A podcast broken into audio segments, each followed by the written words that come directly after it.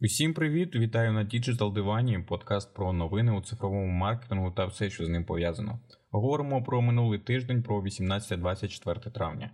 Перед тим як почнемо, хочу подякувати всім, хто поділився враженнями від подкасту. Все побачив, ще буду експериментувати з форматом. Розглядаю викладення подкастів на YouTube та SoundCloud. Якщо вам так буде зручніше, то дайте знати. І переходимо до оновлень, які сталися на цьому тижні. Facebook анонсував Facebook Shops та Instagram Shop. Компанія офіційно запускає цей продукт для електронної комерції. Також викинув інструкцію, як запустити онлайн-магазин, і акцентують увагу на тому, що це підтримка малого бізнесу. Але дуже цікаво, як малий бізнес буде конкурувати з великим на цій платформі, адже просто за кількістю підписників і сервісом можна задавити малий бізнес і великому зекономити гроші на побудові своїх сайтів і тому подібне. Але кажуть, що для інстаграму буде набагато більше правил, і ви маєте пройти схвалення від модераторів інстаграму для успішного проходження перевірки, так би мовити. Потім ви зможете увімкнути цю можливість покупки у налаштуваннях профілю. Підтримка буде здійснюватись через сайт, неважливо месенджер, Instagram Direct, навіть кажуть, що буде WhatsApp, але в майбутньому Instagram і Facebook планують додати можливість придбання товарів просто через цей магазин. Буде створюватись окремий чат, який не пов'язаний зі сторінкою бренду.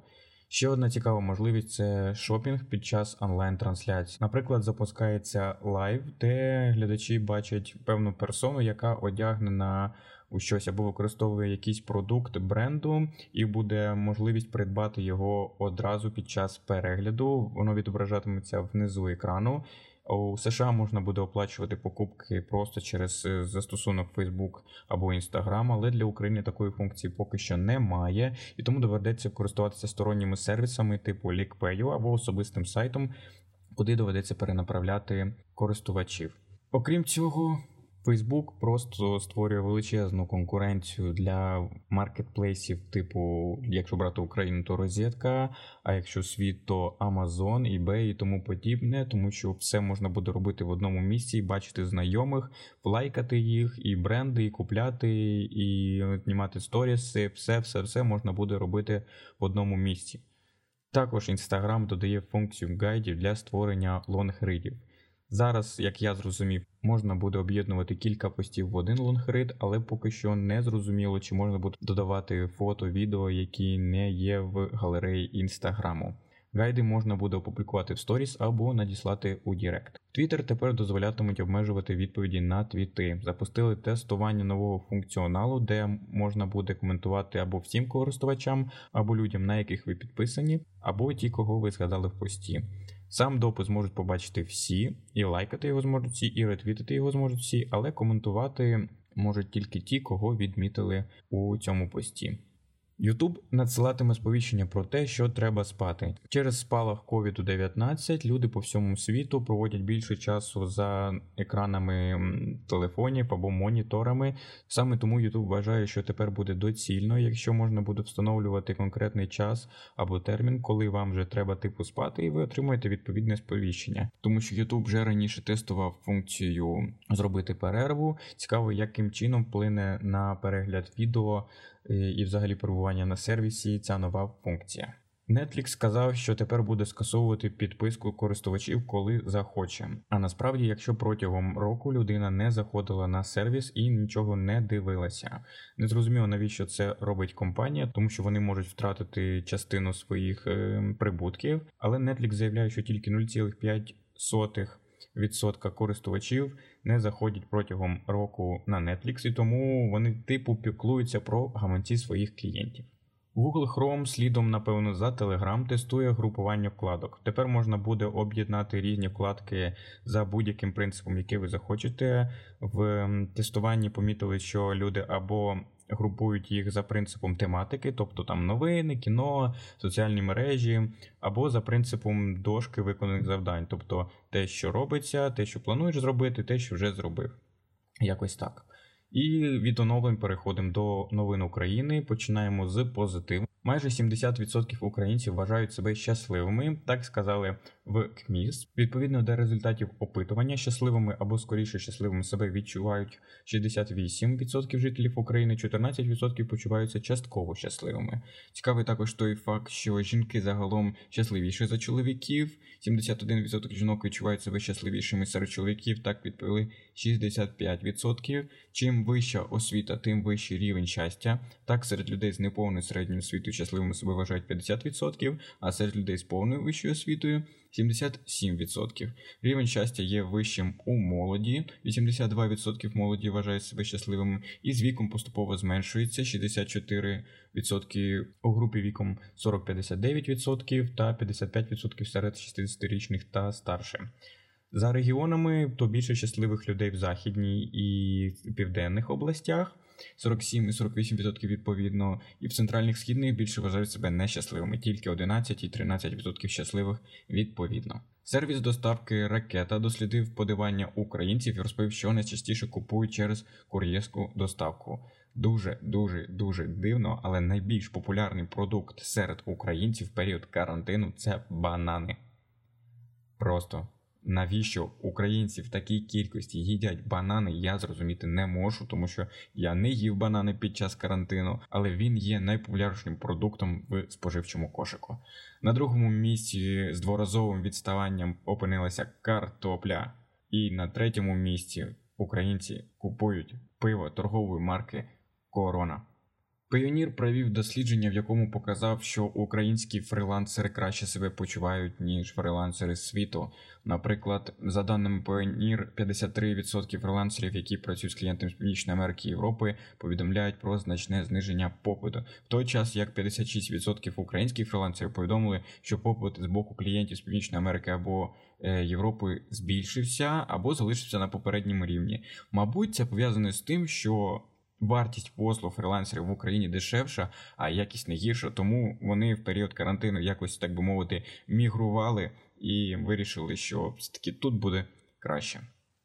Щодо покупок, то MasterCard теж опублікував своє дослідження. На карантині на 43% більше українців купують товари першої необхідності саме в інтернеті. Серед найбільш популярних карантинних, так би мовити, покупок це кухонне приладдя 27%, книги 25% і б'юті товари 25%.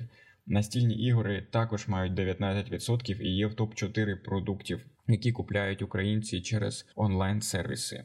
Під час самоізоляції українці стали більш щедрими. За минулий місяць 18% опитаних зробили онлайн-пожертвування на благодійність, причому 7% зробили це вперше. Мабуть, це пов'язано з активізацією волонтерської діяльності стосовно збору коштів на маски, халати е, і тому подібні речі. Для діджиталу цікаве те, що більше половини опитаних освоюють онлайн-банкінг і вчаться готувати за допомогою онлайн-відеоуроків, тобто опановують інтернет і тепер може будуть розуміти, як це все влаштовано, тому що кожен десятий українець вивчає програмування. Ринок збільшується, а от якість залишається під питанням. 21 травня в Україні відзначали щорічний день вишиванки, і Google на честь цього локалізував пошук і випустив дудл, який створила українська художниця Тетяна Юканова. Дуже приємно, що таким чином міжнародна компанія привітала з цим святом і, так би мовити, локалізувала пошук і зробила цей важливий для українців день трошечки особливим. Якщо хтось не знає, то дудли це заставки Google, які з'являються над пошуковою стрічкою, і кожного разу вони присвячують їх якимось тематичним заходам. От в цей раз день вишиванки.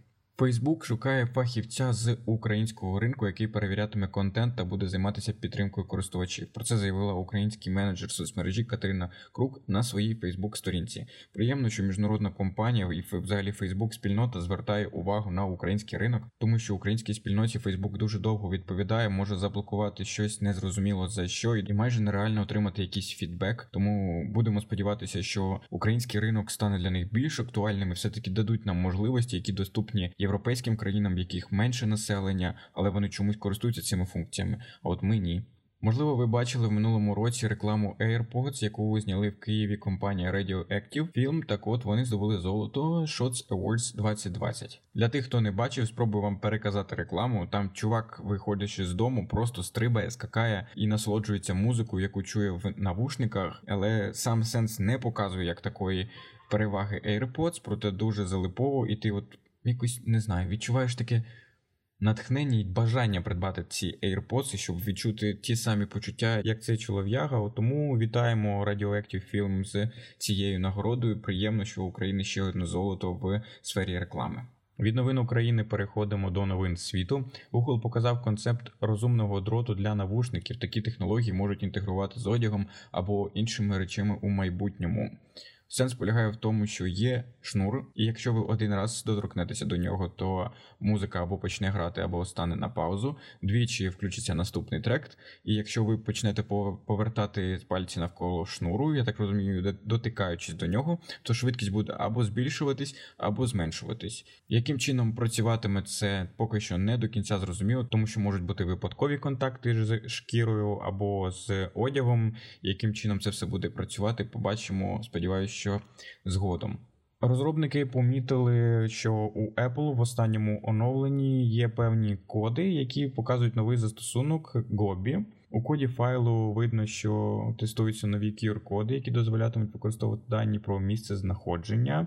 Взагалі, QR-коди, в принципі, крута штука, яка чомусь недорозвинута в Україні. Можливо, недорозвинута через те, що їх використовують в метро, і люди, коли їх сканують, просто не завантажується ніякий сайт через відсутність інтернету. Але сам функціонал, який дає функція, просто безмежний, можна робити з ним все, що завгодно, і швидко з'єднувати офлайн з онлайном. Можливо, в Україні з часом все-таки реалізують цю функцію, і взагалі великим брендом варто взяти, так би мовити, пропагування QR-кодів серед населення. Також у файлах знайшли приклад доповненої реальності в застосунку Обі. На зображенні можна побачити концепт доповненої реальності від Apple. Вони там показують японську традиційну будівлю пагода, виглядає дуже реалістично. Можливо, з часом все-таки доповнена реальність теж буде використовуватись у повній мірі.